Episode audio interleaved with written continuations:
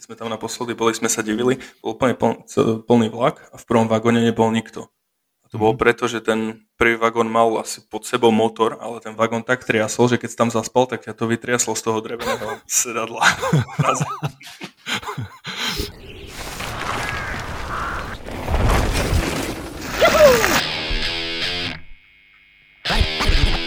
Mountain Bike Podcast.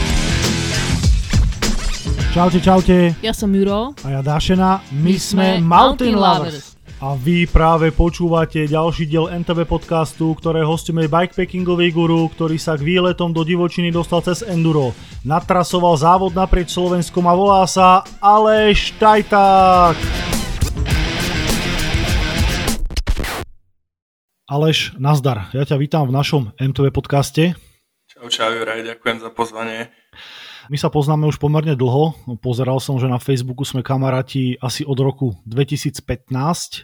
To ale v dnešnej dobe neznamená vôbec nič, lebo sme sa osobne nikdy nestretli. Stretli uh, sme sa, neviem, či si to pamätáš. Uh, na Bikefeste bol tam nejaký dual slalom a buď ja teba, alebo ty mňa asi volal áno, na Borovičku. Áno. áno, je to možné, no víš, no to mi úplne vypadlo. Tak ale napriek tomu, že sme sa stretli na Bikefeste na Borovičke, tak e, daj teda nejaké predstavenie samého seba, kto si, čo robíš a tak ďalej. Iba v krátkosti. Jasné, jasné. Tak v podstate zo športového hľadiska by som mohol povedať, že som cyklista, dobrodruh a alpinista. V podstate asi ešte mladý človek, nemám ešte rodinu a, a venujem sa okrem profesným veciam tej cyklistike a neviem, asi sa v tom nesnažím nejak angažovať, len robím veci, čo ma bavia. Ako som spomínal, keďže sa poznáme pomerne dlho, tak som mal príležitosť sledovať tvoj prerod z trailového jazdenia až ku bikepackingu. Mm, dobrý ale, postreh. Ale, ale ešte skôr ako začneme rozoberať tie tvoje bikepacking výlety, tak sa vráťme naspäť k trailom. Pamätám, že ty si mal kedysi rúžový komensal. To bolo ešte v období, keď sa vravelo, že rúžová je enduro specifik. Ešte ja som mal, ja som mal žltý. Žltý? Ja som mal, ja som mal žltú metu SX, hej, hej, hej. Mm, tak prečo som si stále myslel, som si, prečo som si stále myslel, že rúžový? No to je jedno. Robil aj v rúžovom. Áno, v tej, v tej dobe sa robil aj v rúžovom. To je jedno. Predpokladám, že teda, že si sa k enduru a k tým trailom takisto nejako dopracoval. Nezačal si asi hneď jazdiť enduro. Ja, vieš čo, začal som v podstate, jazdil som, celé detstvo som strávil na Bikrosovej trati v Košiciach a mm. popri tom som začal jazdiť, starší kamoši sme začali brať na jazdové preteky, to som jazdil od 15-16 a popri tom som, eh, popri tom som jazdil sem tam nejaký maratón, čiže v podstate pretekal som skoro vo všetkých disciplínach, ale viac menej to bolo hobby, každý deň som bol na bicykli a už vtedy, keď sa ma niekto pýtal, že čo jazdíš alebo čo, nemal som nikdy nejaký drahý bicykel, takže mal som nejaké X, ktoré bolo nejako modifikované, však asi, vieš, asi to poznáš, bolo modifikované nejakou lepšou vidlicou a širokými gumami. A v podstate, keď sa ma niekto pýtal, že čo jazdím, tak som povedal, že jazdím enduro, lebo som v podstate rád chodil na túry a rád mm-hmm. som si užíval ten zjazd. Takže ako si spomínal, mal si z nejaké XC, teda si sa prepracoval od XC cez traily a enduro až k bikepackingu. Čo, je, čo je teda ten bikepacking, e, a teraz to nemyslím zle alebo bez nejakou úražkou, ale zase len XC s prenocovaním uh-huh. vonku. Je to tak? V podstate asi hej, ale keď ješ nejaké ťažšie traily, čo asi o tom možno budeme rozprávať, tak je to veľmi, veľmi, veľmi o technika, je to veľmi technicky náročné. Uh-huh. A čože ti tak učaroval bikepacking? E, znamená to, že na traily už ako také ani vôbec nechodíš, alebo, alebo to striedaš? Vieš čo, podstate začal som s bikepacking, nemôžem povedať, že to bol bikepacking, ale chodil som s otcom na také viacdňové trasy už od detstva, už v podstate z toho detstva, v ktorom som ti hovoril, že som začal jazdiť. Mm-hmm. A v podstate nejako ma to viac začalo baviť. Ide o tú skoro tú, o tú kombináciu tej prírody s tým cyklistickým zážitkom a je to také celé intenzívnejšie, ale traily jazdím, nakoľko som v Prahe a tá príroda v tých Čechách nie je taká divoká ako na Slovensku, tak cez mhm. týždeň chodíme jazdiť brdy. A čo sa týka trailového jazdenia v Čechách, sú tu traily, či tie legálne, či tie ilegálne, podľa mňa na vyššej úrovni ako Slovensko, hoci nepočítam nejakú malú fatru, čo si myslím, že je úplná topka v strednej Európe, mm-hmm. pre mňa aspoň. Trailového jazdenia, malá fatra? Myslím si, že tá lučanská fatra mi príde, ako, že to je taký môj štýl, mm-hmm. ktorý mám najradšej. Lebo v Lučanskej Fatre je veľa trailov, jednak na Martinsku stranu teraz nových postavených, takých ilegálov, je tam jednak veľa aj smerom na Kunrad, chalani stavajú, tak preto ma to zaujímalo, že, že ktorá časť. Ešte, ani neviem, je to fakt časť, tú časť ani nemám až tak prejazdenú, ale čo som tam jazdil pár trailov, ktoré si nepamätám na ktorú stranu, tak to bolo fakt výborné a závidím to v okolí. Čechy, keď teraz spomínaš, Čechy sú naozaj o nie že o krok, ale o niekoľko krokov pred Slovenskom v tomto. Samozrejme, my, my ako všetko na Slovensku musíme objaviť s, s niekoľkoročným oneskorením. Ty si začínala aj s nejakými súťažami e, v tom bikepackingu, lebo viem, že sa tu jazdí napríklad 1000 míl, čo je v našich končinách celkom populárna akcia. No, bol si aj na, na milách? Ešte nebol som na milách, bol to kedysi môj sen, neviem, koľko rokov som mohol mať. Mohol som mať tak, mohol som byť na konci strednej školy, keď to vlastne začali ten tisíc, tý, tá tisíc milovka. Bol to taký môj sen, jak som sa na to nikdy neodhodlal a a začal som v podstate prvý nejaký pretek bol Carpathia Divide, potom som už ani nemal takú nejakú, nejakú ambíciu istú tisíc miľovku, lebo som pochopil, že, že to, čo ma najviac baví v tom bikepackingu je drsný terén v kombinácii s nejakým počtom kilometrov, je jedno asi aký je, ale musí to byť naozaj, naozaj v tej divočine. No. Mm-hmm. Carpathian Divide to robia Poliaci, ak si dobre pamätám. robia to ako Poliaci, veľmi šikovní. Mm-hmm. Tak uh, môžeme začať teda týmto. Carpathian Divide, skús nám o tom povedať, lebo to som vôbec ani nepredpokladal, že sa o tomto budeme baviť, ale skús nám tak popísať, čo je to za závod. Viem, že sa tam išlo, myslím, aj po lechnických trailoch, ak si dobre pamätám. Áno, áno, je, je, to, bol... je to ono? Áno, áno, je to tak. Robí to chlapík Lešek Pachulsky so synom a robia tých, tých akcií viac v Poľsku, ale ja registrujem túto najviac, lebo je to MTBčko, je to dosť drsné, začína sa, ak sa nemýlim, v Ústroni a končí niekde nad nad ukrajinsko-poľskou hranicou, čiže v podstate ideš ešte východnejšie, ako je, hran- ako je východná hranica nášho Slovenska.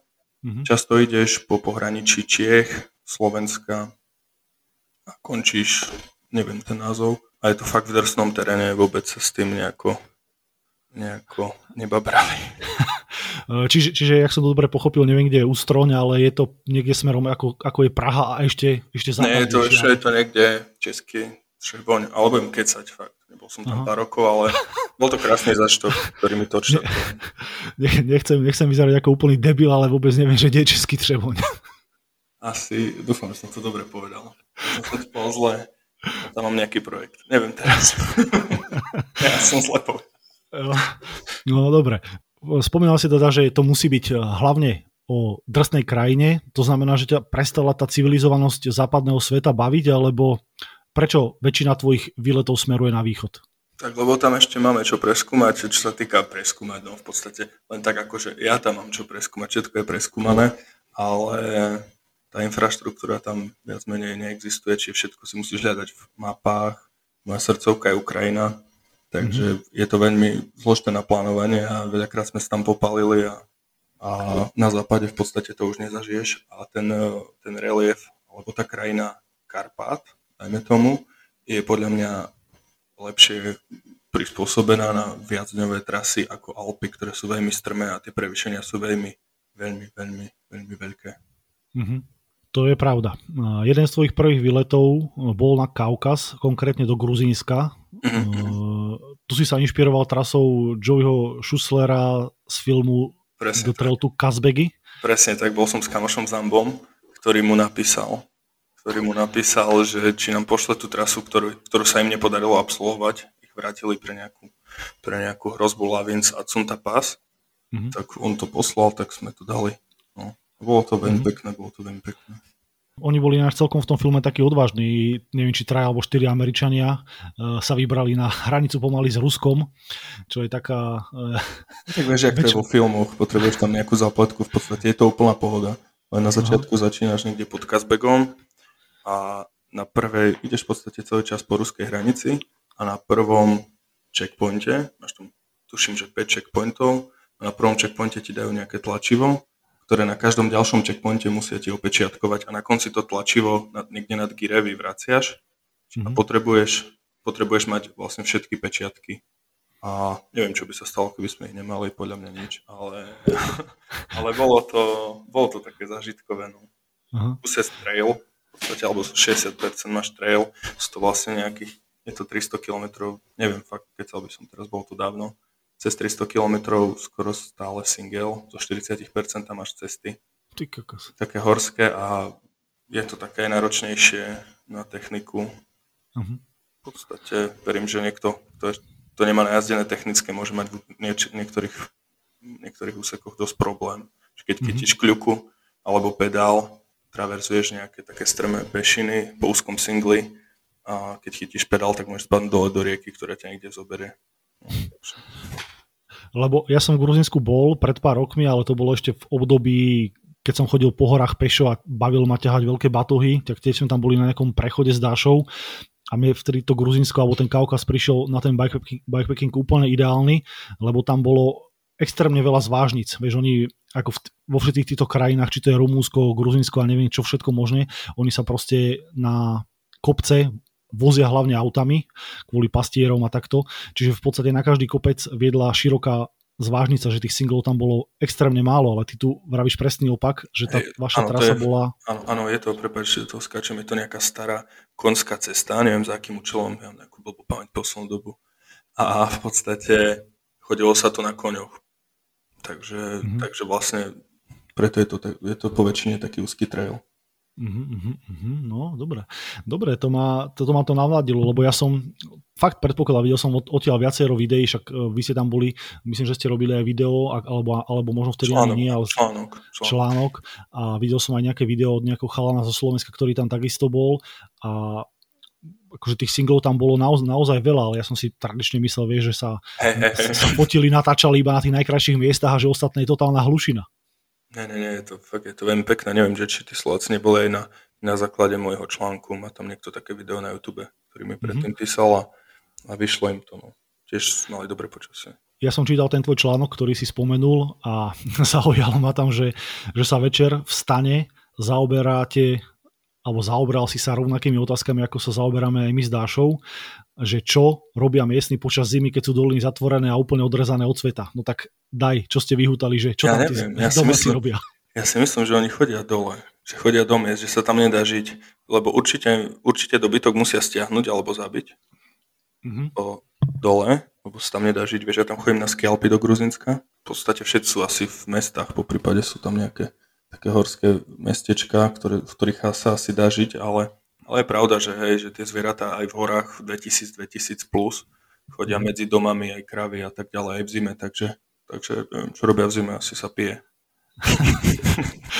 Te, teóriu máme rovnakú, lebo ja som takisto tvrdil, že tam nikto nemôže v tých horských dedinách e, ostať a byť aj v zime. E, my sme boli teda v inej lokalite v tom Gruzinsku, my sme boli v Svanety a vy ste boli... Jasné, myslím, ja tam chodím na skelpy.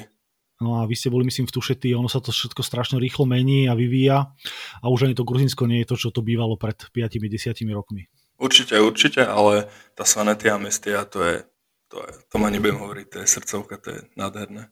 Gruzinsko vás zaujalo, respektíve Kaukaz a hneď na druhý rok ste sa vybrali objavovať Kyrgyzstan, ktorý je teda aj na mojej mape cestovateľských snov. Ty si ho navštívil v roku 2017. A to ani neviem, ďakujem. no to som si ja všetko načítal, neboj sa. Akú trasu ste si tam naplánovali?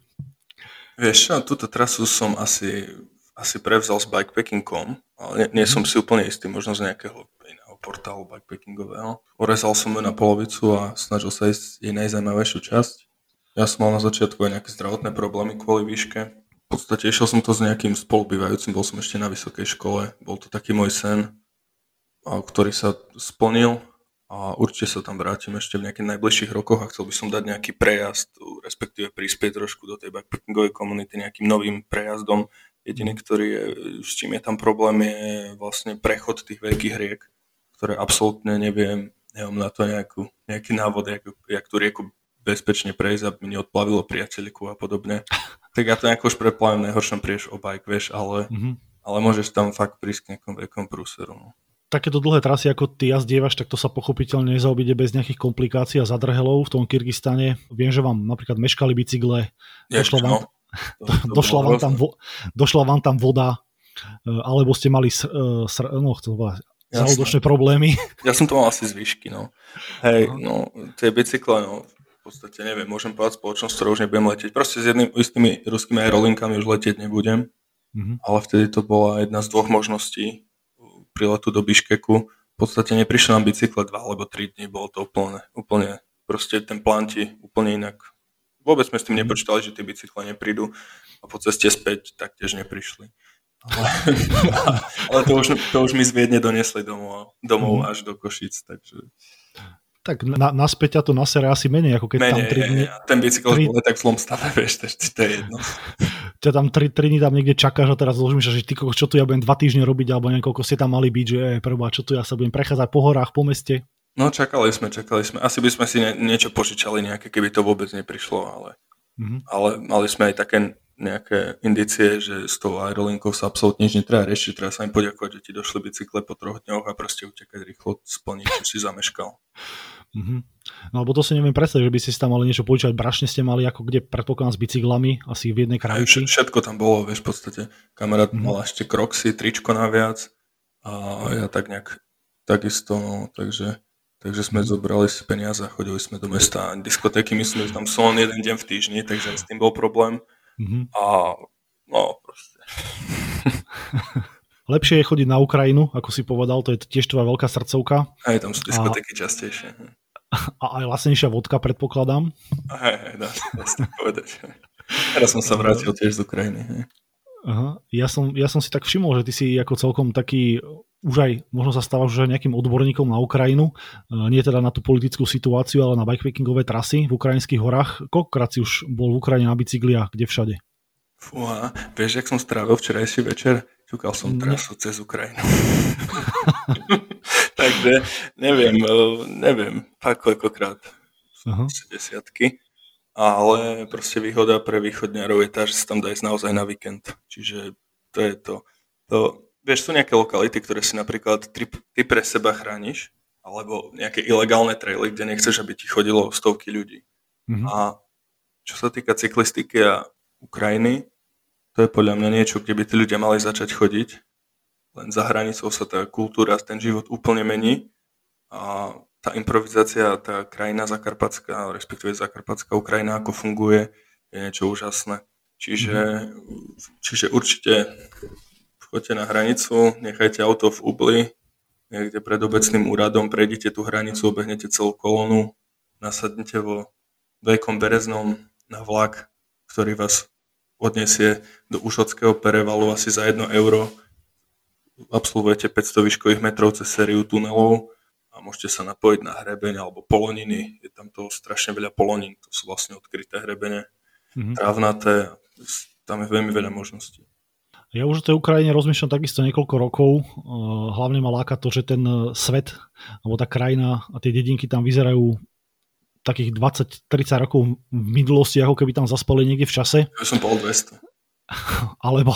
No, niektoré sú také, že vidíš, ideš vlakom, dajme tomu, cez Ukrajinu smerom na Lvov a vidíš eh, vlastne domy, ku ktorým nevedia ani cesta pre auto. Čiže mm-hmm. to je fakt, že nádherné.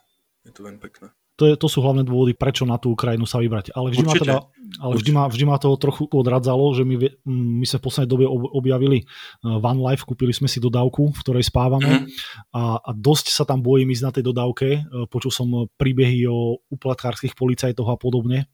Vieš asi tak niekde sa vždy nejaké tá, ten tringel, alebo ak by som to povedal, sa dáva. Ale naposledy odo mňa nikto nepýtal, keď som išiel pred pár týždňami mm-hmm. zvyšné nemecké a späť nikto do mňa nepýtal. Ale tak toho sa netreba bať, treba to mať pripravené a v nejakej mincovej podobe v eurách.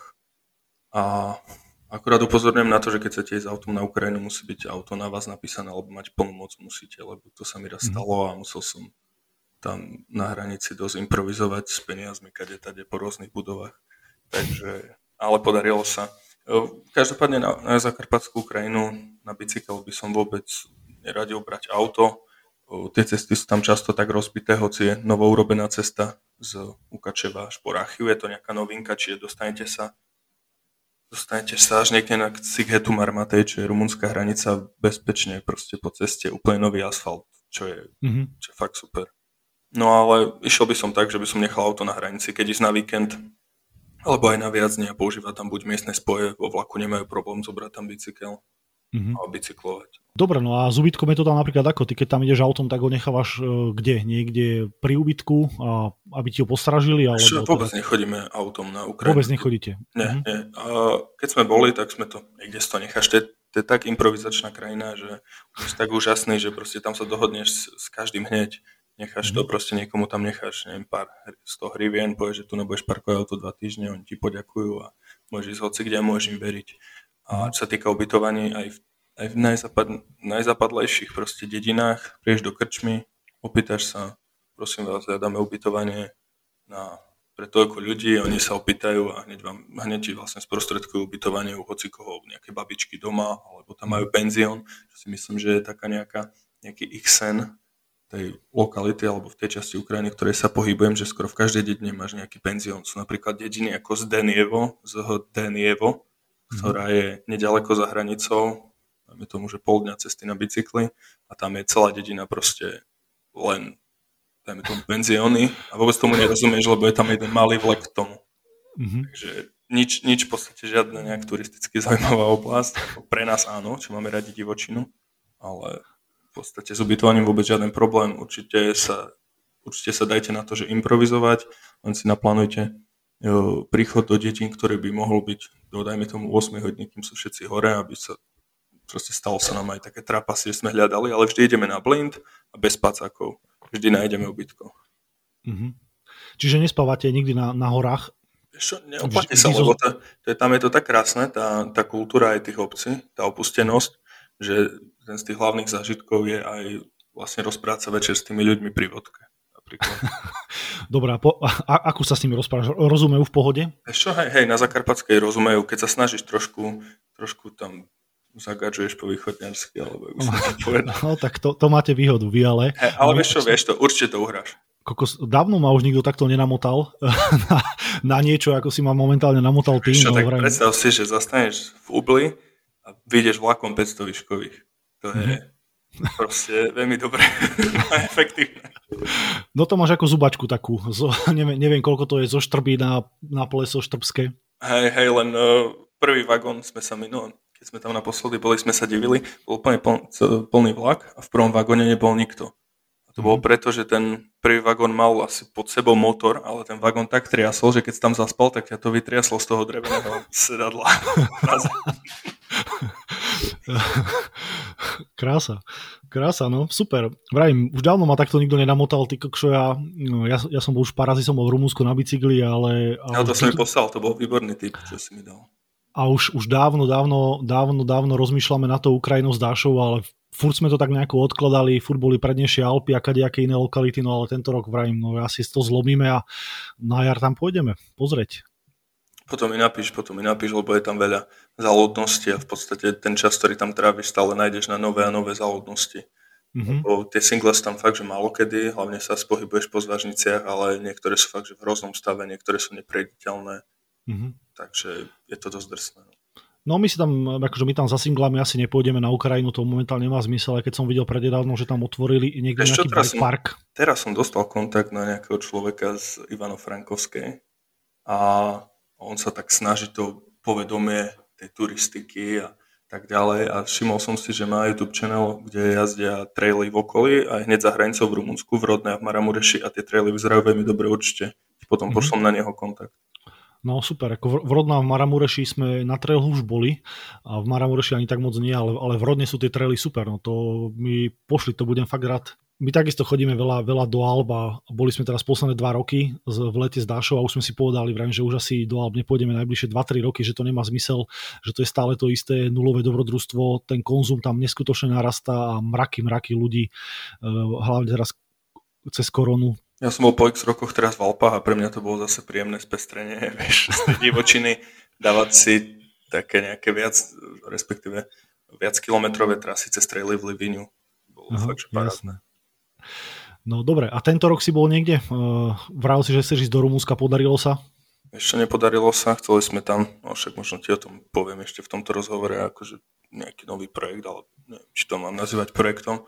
No a v podstate nepodarilo sa, no, lebo už nasnežilo, napadol sneh, takže nepodarilo mm-hmm. sa, neviem, kde som bol minulý rok a som v Liviniu som bol. Teraz dosť jazdím aj s rodinou v podstate, s otcom, s tetou, s bratrancami, takže... Ja som si všimol, že jazdíš často s otcom, s bratrancom, ale že, že aj s tetou, tak to som mm, nevedel. No, teta, sme teraz v podstate sa nejako nahecovala, ona je taká akčná trošku povaha ako ja, Aha. takže ona začala najprv sa mi smiali, že na ski alebo určite nebudú chodiť celá rodina, vieš, akože nie, že to je hovadina, že nebudú chodiť ani na také tie bikepackingy, neviem čo, a zrazu to všetky chytilo a, a jazdíme tak spolu. No.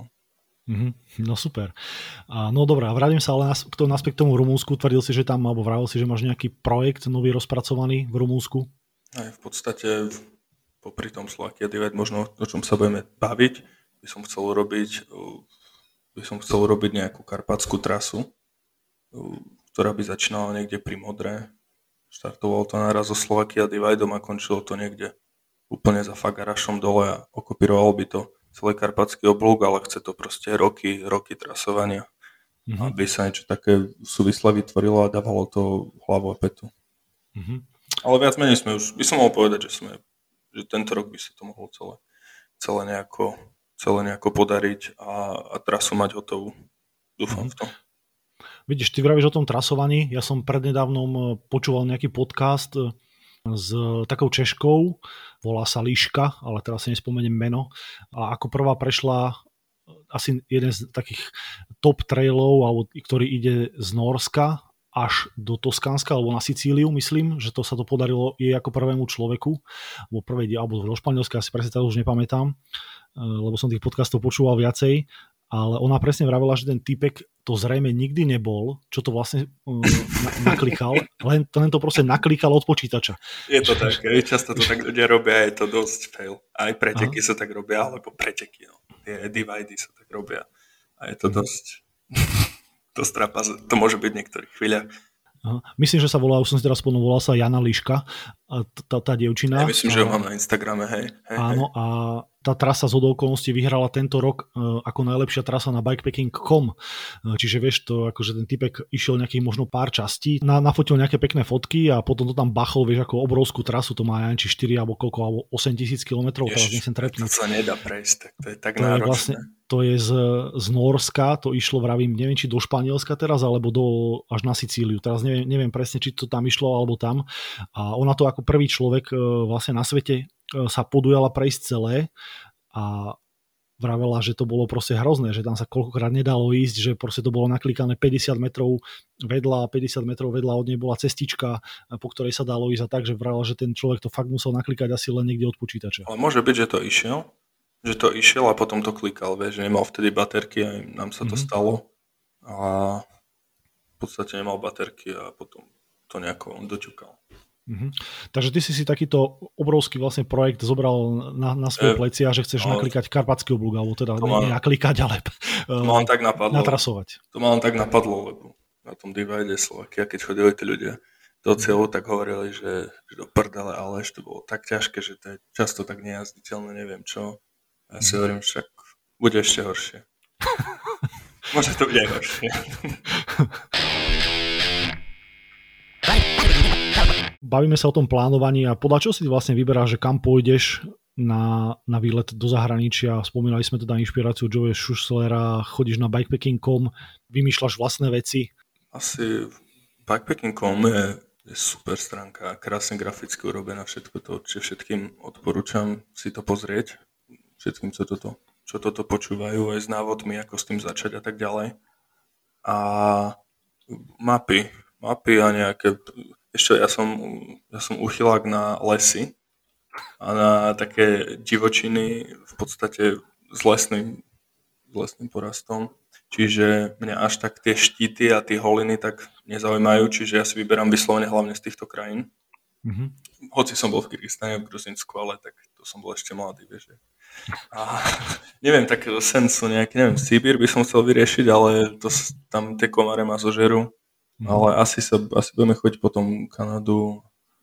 A Kanadu asi budeme dosť jazdiť a po prípade v Amerike mám ešte na Rovaši. Mám v plánoch nejaké traily, ktoré mm. možno máš aj ty v pláne. Myslím. Celkom smelé ináč, že budeme jazdiť Kanadu a tak. Oregon Trail? No myslíš? Oregon by som chcel ísť veľmi, hej, len tento rok sme ho mali ísť asi s kamošom, ale aj tá korona, nejak ťažko sa to plánuje a on musí mať mhm. dopredu tie dátumy dané. A, a Colorado Trail, to sú nádherné mm. veci podľa mňa. No, to sme chceli ísť na race tento rok, ale, ale ten dátum sa bude asi kolidovať zo Slovakia Divide, bude kolidovať ten dátum, takže. rozoberme ešte takú tému, že vybavenie. Čo si vlastne na takú bikepackingovú výpravu berieš? Predsa len e, s naloženým bicyklom sa nejazdí už tak dobre, tak predpokladám, že sa snažíš byť čo najľahší. V podstate ideálne je nebrať skoro nič. No. Čo si myslím, že je úplne základné. Ono ide o to, že z hľadiska bezpečnosti sa najprv na to treba pozerať, čiže čo človek zvládne. Takže v lete sa až tak nezomiera na podkladenie a podobne. Čiže hlavne, aby si si v tej divočine opravil bike. Ja si myslím, že veľa ľudí veľmi podceňuje, ale náhradná petka, pumpa, do duše ideálne náhradné dve, ak ideš s bezdušmi, keď letáš, možno aj s tým máš s tým trošku problém, s tými bezdušakmi. Mm-hmm. A potom, potom vlastne veci na spanie, potom si už len zoberieš jedlo. No. Na spanie asi úplne minimalisticky sa zbaliť, všetko zbaliť do beznosičových brašní, po prípade ruksaku, rozmyslieť si na to, že keď idem na výlet, kde veľa tlačím, tak uh, ten ruksak sa fakt zíde. Lebo mm-hmm. napríklad v Kaukaze, keď tlačíš celý deň alebo pol dňa niekde bicykel hore, tak si proste na ten ruksak pripneš všetky brašne a tlačíš proste 13-kilový bike a, mm-hmm. a podobne. Alebo keď ideš len gravel, neber si žiaden ruksak. Nech to není proste, nech ti mm-hmm. není teplo. No. Ja sa balím nejak do nejakých malých beznosičových brašien, využívam na hardtailoch stredov trojuholníkov brašňu, kde máš najlepšie rozloženie váhy. A v podstate na tie kraje nebaliť zbytočne, napríklad vzadu, keď si nabalíš zadnú brašňu veľa kilami, tak je to úplná hovadina, lebo ti to lieta proste v tom traili. Ja mám radšej prednú brašňu, využitie teleskopu a trojuholníkovú brašňu do rámu a k tomu malý 4-litrový ruksak, ktorý je buď prázdny alebo naplnený potravinami. A vodu riešiš napríklad ako? Flašky, hydrovak? Ešte nemám rád hydrovak, to z toho nechutí. Tak ideálne je asi čo najmenej piť. A... No to je super, to je, to je rada ty.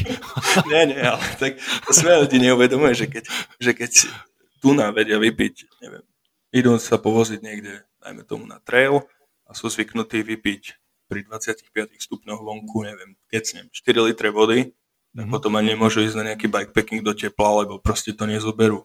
Sú proste úseky, kde, kde fakt tú vodu nenabereš a proste nedá sa ťahať 8 litrov vody. To, to potom no, treba zvoliť iný šport. Takže no asi piť, kade príde. No. Ja som s tým mal párkrát aj čerevné problémy, aj potom nejak pol roka a tak. Takže, ale no, asi treba brať tie tabletky. Alebo filter. Alebo filter, no to tabletky asi menej zaberajú miesta, ale Uh-huh. Ale, ale asi aj filter je super. No. Uh-huh. A teda flašek nosíš koľko? Normálne iba jednu, dve? Jednu fľašku mám asi v ráme, alebo pod rámom, podľa toho, či mám trojuholníkovú brašňu rámovú. A, a potom mám jednu nejakú fľašku, ktorú mám spučenú, vieš, uh-huh, ktorú mám spučenú a naplním si ju, keď viem. Ale v podstate v terénoch, v ktorých sa pohybujem, nie je nikdy nejaký veľký problém s vodou. Ale keď poviem jasné Arizona Trail, tak uh, si zoberiem trošku viac vody a napríklad, e, čo som videl z toho videa, tak ten Kyrgyzstan to vyzeralo ako taká polopúšť. Aj to bolo, že v pohode s vodou? Vieš čo, všade sú rieky. Jak som mal ten žalúdočný nejaký problém, čo bol podľa mňa z výšky, tak som si naberal potom vodu z, z potoka a všimol som si, že v tej vode plávajú nejaké živočichy, ktoré sa každý hýbu. Nalial som si tú vodu druhýkrát, bolo to niekde v 4, nad 4000 nadmorskej výške. Voda tiekla, dajme tomu z peťky a proste tie živočichy tam boli. No. Mm-hmm. Takže, vieš, toho potom nechceš piť a povieš si, no však vydrží človek týždeň bez vody, než umrie, tak si to proste nejak už prepočítaš, no ale, mm-hmm. ale nie je tam problém, tam sa raz dopustíš. Mm-hmm. Do civilizácie pod 400 km. no, lebo hitom posledných rokov je ultralight a práve E, to využívajú hlavne ľudia, čo chodia na dlhé trasy. Ty si na tom ako gramarčiš, alebo míňaš na tie high-tech hračky e, stovky eur, alebo aký je tvoj prístup? Vieš čo nie, ja si, si myslím, že spanie asi, jak som hovoril, že spanie a servis je základný, takže to, tam treba mať proste tie peniaze nejako uložené si myslím. Mm-hmm. Že tam sa neoplatíš na tom šetriť.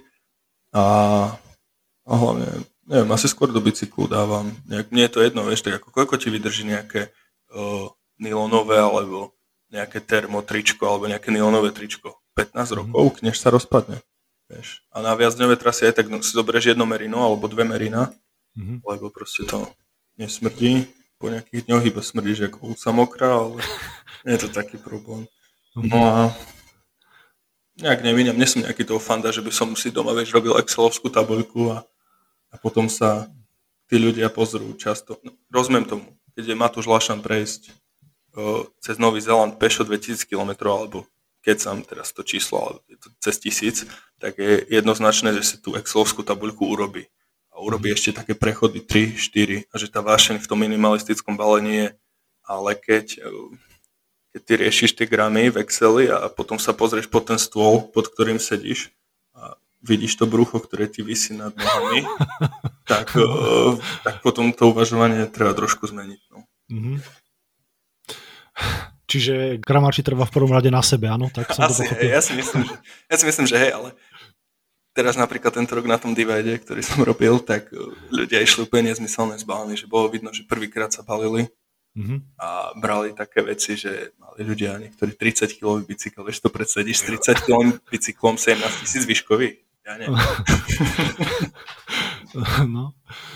Ale, ale to zistíš, vieš, to zistíš a ten ďalší rok si zoberú o 5 menej, potom ďalší o 5 a vlastne tak to je, no, to asi radšej viac, jak menej asi, no. A v lete sa nezomiera, ako hovorím, až tak. V tých teplotách je to také v pohode. My sa ešte k tomu divide dostaneme ku koncu, mám tam pár otázok, ale ako zarazí ma, že sa takýto človek prihlási na takúto akciu, ako je to Slovakia Divide, keď nemá Mne sa to absol- páči a o tom to absolútne, je. absolútne žiadnu skúsenosť, vieš, že? Vieš čo, asi mal skúsenosť, mal skúsenosť, ale skôr z behov a tak, ale mne sa práve, že to o tom páči, že o tom, to sa mi na tom páči, o tom to je príklad, bratranci nám taký príklad, e, začal jazdiť tu nás s českou partiou, proste mladí, vieš, Češi sú oveľa dobrodružnejší ako my. Mm-hmm, Takí 15-roční začali chodiť do Rumunska, vieš, na nejaký trip cez Rumunsko, akože hlavne po cestách, im to stále zostáva, že chodia po cestách. Ale jeden z nich si bral zemiaky. jeden z nich si bral zemiaky z Čech a konzervy, ktoré vybalil posledný deň. Mm-hmm. Takže není balenie ako balenie, no. Ja sa napríklad často zase mm, smejem, že keď idem niekde na traily a niekde v lesoch e, nachádzam škurpinky z vajíčiek, vieš, že si niekto proste bráva uvarené, uvar, uvarené vajíčko, vieš, a proste si ho niekde pre, rozklepe, vieš, a rošúpe a zje. Tiež, tiež mi to príde také vtipné a to proste sa mi stalo x krát, že som to niekde na, videl na, na nejaké vyhliadka alebo niečo, vieš, len škrupinky z vajíčka. Bicykel čo? Uh, videl som ťa jazdiť už teda na kadečom, na rúžovom komensale nie, ale na zelenom, či aký si to mal. Videl som ťa dokonca jazdiť na fatbajku, tak na čom jazdíš aktuálne? Spomínal si nejaké hardtaily? Teraz mám, ja som veľký milovník hardtailu, lebo v podstate tam cítiš, cítiš ten terén a v podstate kto nevie jazdiť na HT, podľa mňa nemôže jazdiť technické veci ani na, ani na fulloch, lebo nevie, že čo sa tam deje vôbec pod ním. Mm-hmm. Ale teraz mám nejaký ľahký full do 12 kg ktorý viem zamknúť, potom mám fatbike a potom mám ešte taký ocelový, ocelovú 29, na ktorú viem dať aj pluska. 29 mm-hmm. pluska. Hardtail? Hardtail, hej. Mm-hmm. A prečo preboha ten fatbike? Však to musí mať kurevský odpor. Vytrepať to niekde na kopec, to akože zatrest, nie? Ono, keď, keď nafúkaš gumy, tak ideš po, po vrchu tej pneumatiky ale v podstate tým strácaš nejaký zmysel toho fatbajku, ale, ale teraz som bol napríklad z Košovky do Košic, som išiel nedávno na fatbajku a bolo to super, ale jazdím fatbike, keď máš nabalený bicykel, tak tá stabilita je úplne niekde inde. Čiže keď ideš niekde do divočiny a ideš, čo ja viem, ideš aj krížom cez les, alebo často ten bike tlačíš niekde mimo a respektíve ideš po teréne, kde je tá stabilita ťažšia, tak, tak na fatbajku je to jednoduchšie. Mm-hmm. Alebo keď robím takú oslavu narodenín moju, robím tak, že ideme 15, ten rok sme boli možno 18 kamaráti cez Rudohorie a spíme po chatách, tak tam mm-hmm. mám naloženú whisky vo fatbajku, čiže ten bike je ťažší a dobre mm-hmm. to má stabilitu. No, pekne. Uh, spomínaš parťakov, určite budeš súhlasiť, že je to jedna z najdôležitejších súčastí výbavy na dlhých tripoch. Keď ideš napríklad, spomínal si Rudohorie, vieš sa dostať späť do civilizácie za pár hodín. Áno, áno. Ale horšie to je v Gruzinsku, v Kyrgyzstane, kde tá civilizácia je vzdialená aj niekoľko dní. Takže podľa čoho si vyberáš, s kým pôjdeš? Vieš čo, my sa už asi poznáme skoro celý život, ako tých gravity disciplín, ktoré sme jazdili. Mm-hmm. A ale pridalo sa ku mne aj pár ľudí, že mi napísalo a stále sme priatelia a stále niekde chodíme, takže dokonca si predstav, že ak som raz bol na Ukrajine, som, ja nepoužívam stravu. Mm-hmm. neviem, ani mobil ledva používam sem tam ako fakt na mapy CZ a na, na takéto veci na telefonovanie, na prácu, ale nie som nejaký, nejaký na technológie nadšenec. A natrekoval som tam asi nejakú trasu a asi sa vtedy strava umožňovala vyhľadávať ten segment, tak sa na mňa napojil nejaký chlapík z Maďarska a prišiel potom za mnou na Slovensku na tú oslavu mojich narodenín a vlastne stále sme priatelia cez nejakú stravu. Mm-hmm. Takže, takže tak, no, čiže tí partiaci, tí partiaci, asi ich spoznáš buď z detstva, alebo, alebo ti niekto napíše a to hneď vieš, či sadnete, alebo nie. Mm-hmm. A sám teda nejazdíš, to ťa neláka? Jazdím aj sám, hej. Preteky jazdím sám a vieš, keď teraz napríklad budem musieť niečo urobiť, budem musieť to Rumunsko nejako fúknuť rýchlo, dajme tomu, to máš 800 alebo 1000 km a vieš, že chceš ísť 100, 100 plus denne, tak máš výber kamarátov troch, ktorí to dajú, alebo dvoch a, a musíš sa im prispôsobiť aj časom. Mm-hmm. Takže, vieš, niekedy si nevyberáš, no.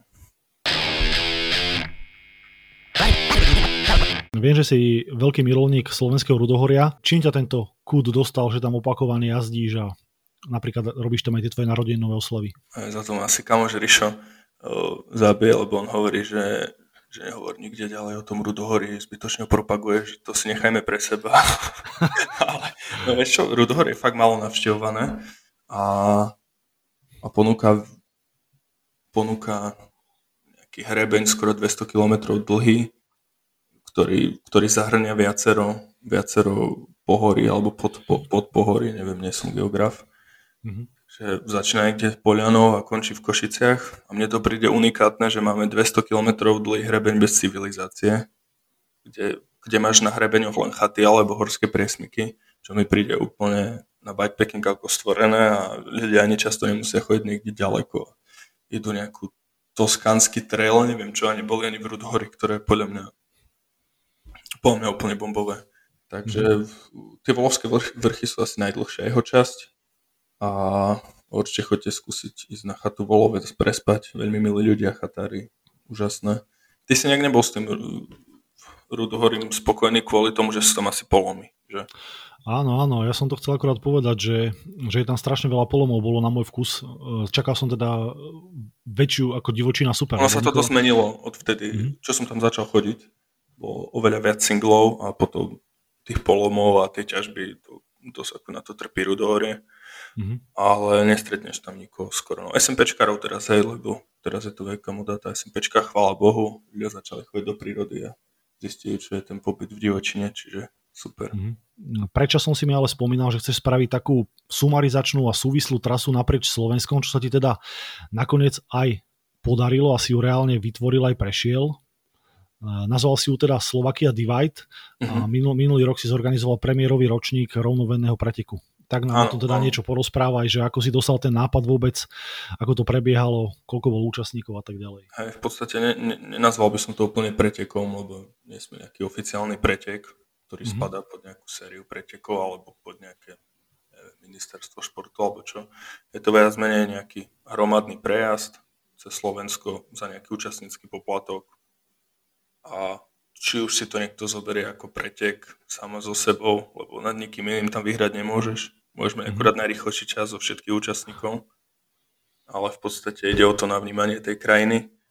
No a napadlo ma to asi, keď som išiel Karpatiu Divide, o ktorej som hovoril na začiatku, že urobiť niečo také na Slovensku a myslím si, že celkom, že celkom poznám tie jednotlivé pohoria, hoci západ alebo stred bol takou výzvou medzi mm-hmm. Trenčinom a Banskou. Neviem, či sa mi to úplne podarilo, nie je to úplne podľa môjho gusta, ale ešte na tom budeme pracovať. Respektíve budeme na to trasovať.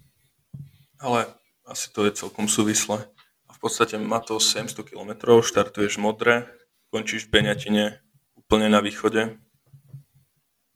Prejdeš Malé Karpaty, potom sme tam menili trasu, lebo sme tu mali cez Česko Čiže ideš Inovec, Hrebeň a potom ideš ďalej smer Čičmany,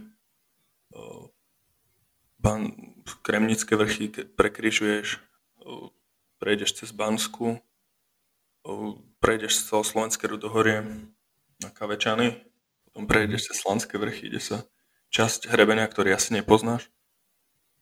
O, fakt, že krátko. A potom ideš úplný východ, prekročíš rieku po, pod Strážským a po podvýhorlackými vrchmi po cyklotrasách prejdeš až do Beniatiny.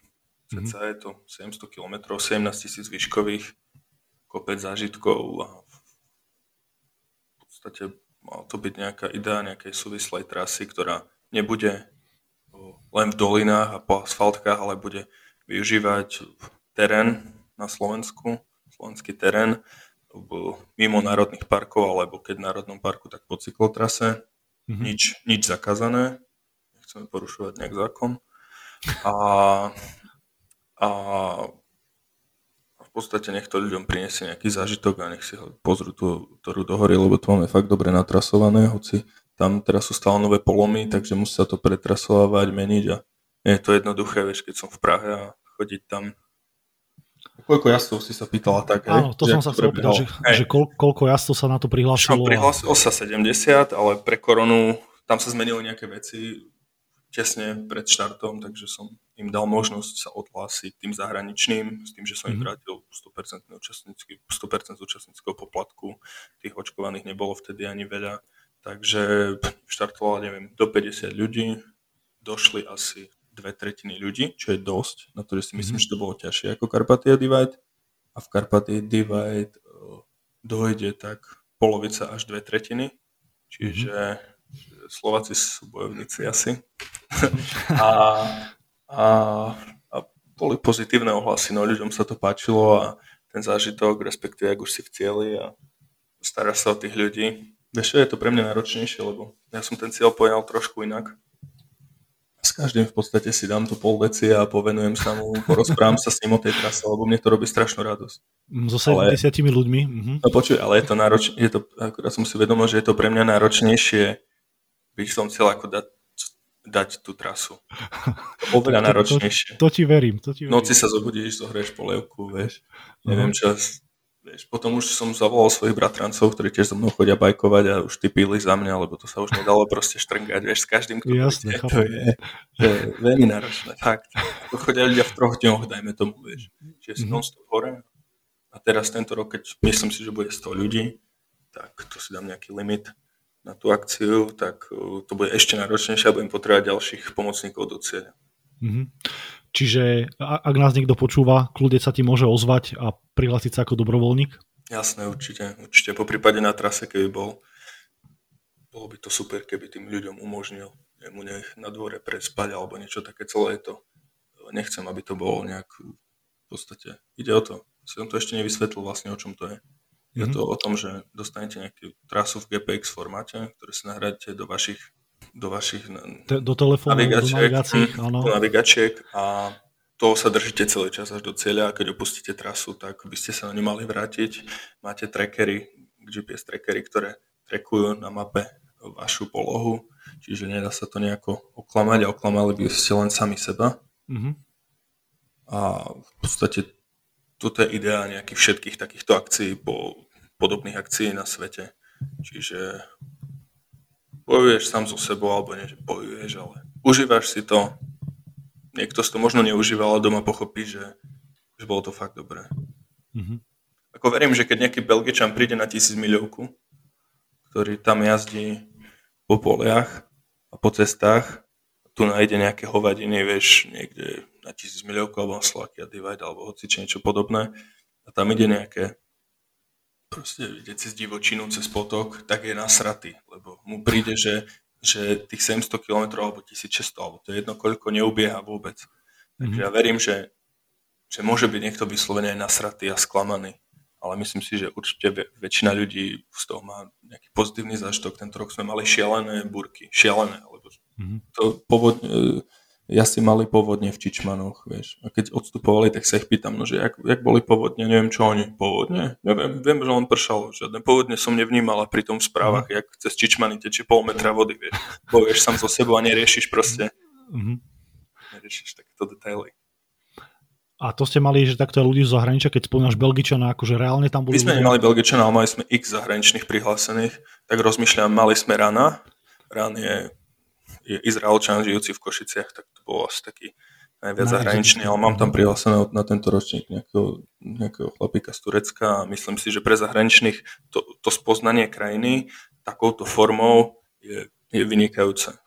Ja si myslím, že to je vynikajúca reklama eh, pre Slovensko ako také, vieš, že plánuješ aj ďalšie ročníky a už aj nový ročník je vyhlásený, že sa dá prihlásiť. Áno, áno, už sa dá prihlasovať, už to máme skoro 40 ľudí prihlásených. A to ani nikde ja ne, nepchám vlastne, to čisto len tak nejak v komunite a ľudia, ktorí sa o to zaujímajú. Niekde to nie je prepchaté nejakou reklamou, možno budeme mať teraz nejaký článok na MT Bikery, ale v podstate to, nie to nemá absolútne biznis charakter, je to čisto len pre radosť. Je to zaberá aj dosť času, takže, takže ide o to, aby aj to ľudia uvedomili, že, že dajme tomu, že štartovná je stovka, je v tom ale tracker, je v tom nejaké tričko, je v tom nejaká čiapka, je v tom nejaká medaila, je v tom nejaký, nejaké jedlo na štarte, je v tom ubytovanie v cieli, ktoré platím týždeň a tak ďalej. Mm-hmm. A niekto ti povie, že, že zase si nejaký Slovak zarobil, že vymyslel, na čom zarobiť. Ja hovorím, že že čo? ja, ja, chodím z Prahy, vieš, cestujem, robím to. Jasne. Potom som tam niekde dva týždne v prdeli. Spoločníci mi volajú, že jak ktorý projekt, jak stojí. A mm-hmm. vieš, niekto bude hovoriť, že jak som ja na tom neskutočne zarobil. To ti aj reálne toto niekto povedal? Hey, no, viacerí, viacerí, hej. No. To, to sa nebáme o tom, to je, akože to je mentalita, vieš, ako na hovada. Ale to aspoň vtipné. No. No, vidíš, že si nevieš spomenúť na žiadnu vtipnú príhodu, no tak už jednu máme. No. Dobre, budú aj nejaké novinky na tom novom ročníku. Viem, že Mile, e, tisíc mil sa jazdí jeden rok sprava doľava, druhý e, zľava doprava. Bude to aj prípad Slovakia Divide, že to budeš takto robiť, že striedať, alebo stále ten istý smer sa bude? Čo, smer bude určite rovnaký, lebo som východňar, alebo neviem, či som východňar, ale proste ten smer mi príde dobrý, že začneš proste Karpatami a potom nehneď na začiatku zažiješ nejaké to rudohory a tú divočinu. Smer bude určite rovnaký, rozmýšľam nad nejakými op- optimalizáciami trasy, a, a, ale myslím si, že trasa je dobrá tak, jak je.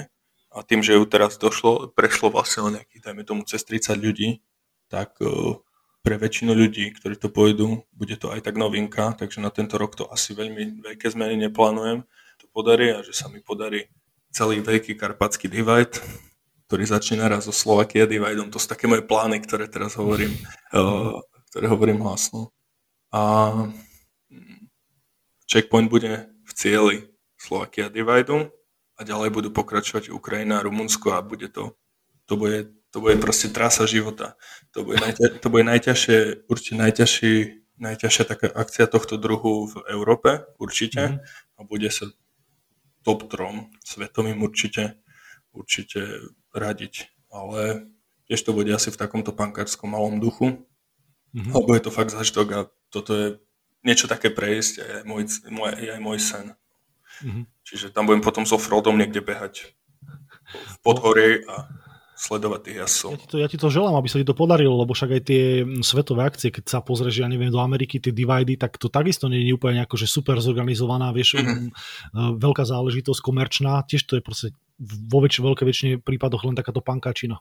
Mm, hej, hej, hej, je to, je to vyslovene tak, že ledva niekto príde na, na štart a v ciele nie je nikto napríklad na tom, mm-hmm. na tom cez celú Ameriku nikto nie je, len tam proste si robíte fotku na nejakej hranici. Ja by som to chcel aspoň v nejakom bike shope v Rumunsku ten cieľ, ale neviem, asi nebudem môcť čakať proste o, mesiac. Lebo, presne, lebo som sa akorát povedať, že cez celú Ameriku, tak vieš, zober si, že to je rozptýl, dajme tomu 3 týždne, mesiac, alebo ja neviem, koľko, sa tých ľudí, koľko tých ľuďom to trvá, dokedy všetci prídu, mm, lebo niektorí sú rýchlejší, niektorí pomalší, takže aby tam niekto stál na nich čakal a bol 24 hodín. Ja to môže byť po mňa aj rozptýl mesiac. No. No, to, to kľudne môže byť. E, tak vravím, a, a na tomto, keď takéto veľkú akciu sa spraví ten karpatský oblúk, tak e, predpokladám, že tam to tiež nebude, ako si vral v Slovakia Divide rozptýl 3 dní, že tam bude rozptýl možno týždeň, dva, ja neviem. No ja si myslím takisto, no asi, že to bude nejak tak, ja, ja, si myslím, že tak 10 ľudí možno pôjde prvý ročník, aj to bych bude musieť ukecávať, lebo bude to fakt, že veľké sústo a keď si mhm. teraz už uvedomím, do akých hôr sa pôjde, keď som teraz, keď som včera vlastne naťukával tú Ukrajinu, ktorú viac menej aj prejedenú, tak to bude brutál, že vlastne prídeš po nejakom slaky a divide, ktorý je celkom náročný do cieľa a ideš ďalej a potom už pokračuješ také divočiny, že ľudia sa boja medveďov, dajme tomu na Slovensku. Mm. Veľa 100 tisíc milovky stále rozprávajú o medveďoch a neviem čo. Áno. A, v podstate medvede sú úplne v pohode. Vieš. A aj príroda, vieš, kamaráti videli teraz na, na Slakia divide vlkov a tak ďalej. V stolických vrchoch, to je asi mm. dôvod, či, to je asi jedna z odpovedí, prečo Rudohorie Mm-hmm. Tá príroda je tam často po tej ťažbe už znova začína byť divoká. Aspoň sa týka živočíchov. A na Ukrajine asi nie sú žiadne zvieratá, tam je všetko zjedené, ale v Rumunsku bude určená väčšina ľudí uvidí medvedia, určite keď vravíš tú Ukrajinu, Poláská Bystrica je mekou uh, ako keby storárskeho priemyslu, tak tu máme strašne veľa teraz ukrajinských zamestnancov v, v rôznych firmách a oni boli z toho úplne hotoví, keď tu vidia srnku, vie, že niekde veľa cesty sa pásť, že to proste na Ukrajine roky, rokuce nikto nevidel. Čiže nie je to len moje, že nie je to len moje, moje, moje uvažovanie o tom, že fakt to tam nie je, ale je to asi realita. Že... Že ja som napríklad teraz pred dvoma týždňami videl, keď som traverzoval na Skelpoch poloninu Svidovec cez taký les, tak som videl Tetrova. Veľmi mm-hmm. ma to mhm. prekvapilo. Tetrov na Ukrajine. Vieš, to... mm-hmm. Nezvyk. Dobre. No. A poslednú otázku som mal pripravenú, že plány do budúcnosti, no ale to už si tak celkom načrtol, takže e, rozprávali sme sa o tom, že plánuješ jazdiť bikepacking v Amerike, v Kanade, plánuješ trasu spraviť cez Karpaty, tak... To bude asi najväčšia výzva, no, tá trasa cez Karpaty. Neviem, či sme sa bavili aj, že kedy to... Dúfam, že 2023. Ako... Dúfam, že 2023 2020. leto to už bude. Hej, ja sa v podstate s vecami neviem. Ja som aj ten divide zorganizoval, bol minulé leto a zorganizoval som ho, respektíve riešil som ho od jary alebo mm. od mhm. konca zimy, takže zbytočne treba nad tými ideami dlho rozmýšľať, ale proste treba to robiť. To je asi vo všetkom tak. No. Čiže skočíš e, s rovnými nohami do toho a uvidíš, ako to vypáli, lebo si vravel, že to, za, že to zaberie veľa vieš, rokov trasovania. Hey, ako nám už to zabralo. No. Na tej Ukrajine sme strávili x rokov a mm. to Slovensko pospájať bolo tiež zložité a tiež to v podstate Skôr som to myslel tak všeobecne, keď to chceš robiť niekde, kde nie si znali terénu. A myslím si, že Rumunsko na základe nejakých už skúseností s terénom proste natiahneme tú linku a respektíve už je trošku natiahnutá a potom ju už len prejdeme a potvrdíme si, že to bolo dobre alebo nebolo dobre. Taká celkom vtipná príhoda je, že ja som naťahoval linku z tej modry na tú Slovakia Divide a, a mysleli sme, že všetko je v pohode, išli sme to prejsť nejakú časť, fakt, 10 km ktorý som nevedel, aký je a hneď sme prišli ku plotu. Hneď mm-hmm. sme mhm. prišli ku plotu a ten plot sa obchádzal neviem, 5 km obchádzkou. Tak si predstav, že aké by to bolo, keď odštartuješ ľudí s rovnakým štartom a oni po 10, počtu bolo po 10 minútach od štartu, by prišli ku plotu. No ty povieš, že by ma zabili. a to je s tým, že tie veci treba prejsť a vyhľadať alternatívy, ak sa nedajú. Ak Jasne. sa to nedá prejsť. No, je to presne o tom, však už sme sa bavili o tom uh, traili, čo išiel z toho Norska do toho Španielska, že to ten človek asi neprešiel a že potom fakt tí účastníci môžu byť maximálne na, na jeho nasratí. A, a mňa boli nasratí, počuť, ja som dával na bikepacking, kom som dával trasu z Ukrajiny a bol to hardcore, vieš, proste bol to travers pohoria Gorgany po takom single tracku, ktorý bol skôr pre peších, ale my sme to prešli. Vieš, mm-hmm. my to proste prejdeme, my čo sme zvyknutí na polomy zo Slovenska a tak ďalej. Bol to nejaký amik, a asi nezvládal už prenašať tie stromy. ja som povedal, že to patrí k tomu, lebo to príroda tam, tam bola fakt krásna. Tie machové, jak zo Švajčiarska, proste machom obrastené mm-hmm. lesy, také smrekové nízke. A on napísal, že no, že keď chcete bicyklovať, tak choďte po doline gravel cestou. Tu dal dokumentu po tú trasu danom úseku, mm-hmm. takže, takže je to tak, že koľko ľudí toľko chutí, ale keď chceš zažiť tú no, divočinu, tak niečo niekedy musíš obetovať. Jasné. A s, tým, s touto myšlienkou sa môžeme aj rozlúčiť. E, myslím, že sme si celkom slušne pokecali, porozprávali sa o tvojich plánoch, o bikepackingu ako takom. Bikepacking tému v NTV podcaste sme vlastne ešte nemali, ty si taký prekopník a ja si myslím, že e, ani nikoho lepšieho som si na túto tému nemohol vybrať. Takže ďakujem ti veľmi pekne za tvoj čas. Ja ti ďakujem za to, za to, že si ma pozval a za tvoju trpezlivosť, lebo plánovali sme to fakt, že dlhší čas. čo, nie, nie si jediný, ja mám takýchto ľudí rozpracovaných súčasne, neveril by si koľko, s ktorými sa de, do, dohadujem pol roka, tri štvrte, aby sme sa niekedy vôbec našli si čas a spojili sa. Ale o to, o to potom je to príjemnejšie, keď to konečne klapne. Takže ešte raz díky moc za Jasné, dúfam, že sa vidíme na bajku. Čauko. Jasné, díky, maj sa ahoj. Takže to bol Aleš Tajták a pohľad do jeho bikepackingovej bubliny. Ak sa vám naše podcasty páčia, môžete mrknúť na náš e-shop mtnlovers.sk, kde už čoskoro hodíme novú kolekciu na rok 2022. A nezabudnite si k tomu pustiť playlist z pesničiek, ktoré namiešal Aleš. My budeme tancovať, oh až do samého rána, kým nám hudba bude hrať. Oh, ty budeš moja dáma. Uvidíme sa na trailoch, tak čau. Mountain Bike Podcast